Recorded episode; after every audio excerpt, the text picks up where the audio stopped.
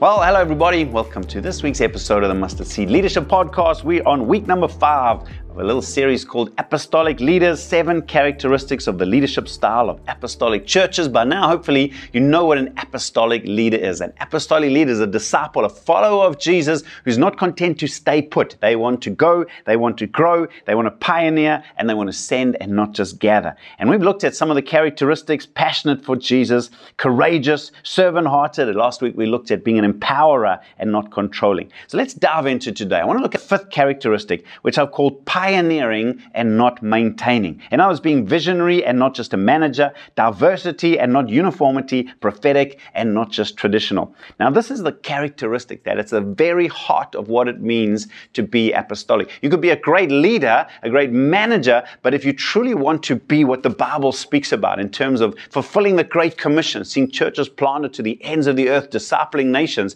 then this characteristic is absolutely essential. I remember the early years of, uh, of church planting, this, this heart burnt inside all of us. I mean, when you've got a, a, brand new church plant, you can't not be apostolic. You want to break into the community. Everything's new, everything's pioneering, everything's risking and trying things for the first time. The problem is, 22 years later, now we, we've got a comfortable building and we've got a comfortable crowd, and the temptation is to get comfortable. So, at the very point where we should be maximizing our influence and being apostolic and going, the temptation we fight is now instead of risking and going big, you want to conserve and maintain. And that's the danger that I'm talking about. Apostolic leaders are not settlers, they're not maintainers, they're pioneering and they are courageous. It's what I love about the elders of the church in Antioch. We see this church that's planted the hand of the Lord is upon them. There seems to be a, a revival that breaks out. They've got this beautiful multicultural, they were the first church to preach the gospel from Jews to Gentiles as well. They've got an amazing leadership team. And I could understand the temptation for them might be, well, we've got it. We've arrived. We've established. Let's just maintain what we have.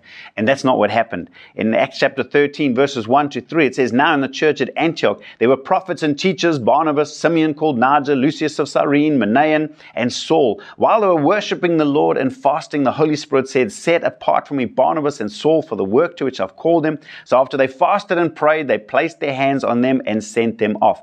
What I love about this is they're not praying maintenance prayers. They're not praying bless me kind of prayers. This leadership team is praying, Lord, how do we take the nations kind of prayers? I'm convinced that's what was in their heart. They were willing to then launch into this apostolic adventure. They risk sending out their best leaders into an unknown future. And that's the challenge that I want to ask you today. Are you settling into a conservative maintenance mode or have you still got that apostolic edge? Is there still a vision inside of you that's trusting God for the more and for the risky and for the big? Or are you just settling down?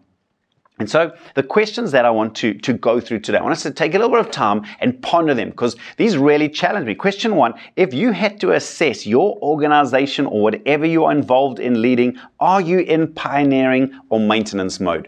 I want us to think. Now, I know different parts of our life or organization might be in a different mode, but generally, overall, are you in a pioneering mode or have you settled into a maintenance mode? Number two, what risky steps of pioneering have you taken over this past year? If we actually sat down and I asked you, well, what have you done new? What's, what's been pioneering? What's just been risky faith vision? Do you have anything, or has it just been another year that's gone by of maintaining what you have? And then question three, if you're not pioneering, is it because of fear or lack of vision or why?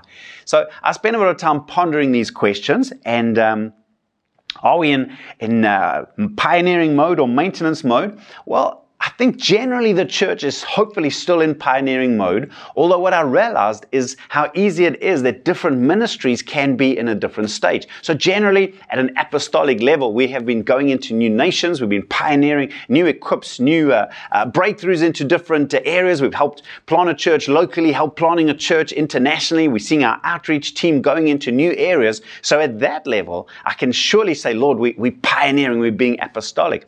But some of the other areas of the life of the church, have we settled down? Has this just been a maintenance year, or are we still trusting for the more to go and to break through into other areas? And so that second question is what risky steps of pioneering have we taken over this past year? As I said, uh, some worked, some failed dismally, but uh, we had opportunity to try out a plant into a, a, local community nearby. Kind of half worked, half didn't work. We, we learned a lot from it. But what amazed me was how well the church responded to the challenge of stepping out of our comfort zone. It's been beautiful in terms of the local teams here, even feeding people on the streets to going into different areas around our, uh, our province. It's been so exciting to see people stepping into outreach and into ministry. Personally, I've had the opportunity to go into new areas. And so we do have a track record, but that's not enough to rest on. We're facing a new year in a few weeks' time. That means, Lord, once again, we want to trust you for more. But this last question, if you're not pioneering, is it because of fear or a lack of vision or why? And I began to ask myself, what is the real reason that we're not being more pioneering? And uh, fear does play a role. I confess, I think all of us wrestle with our fears, but generally we've tried to be risky and listen to what God is saying and go.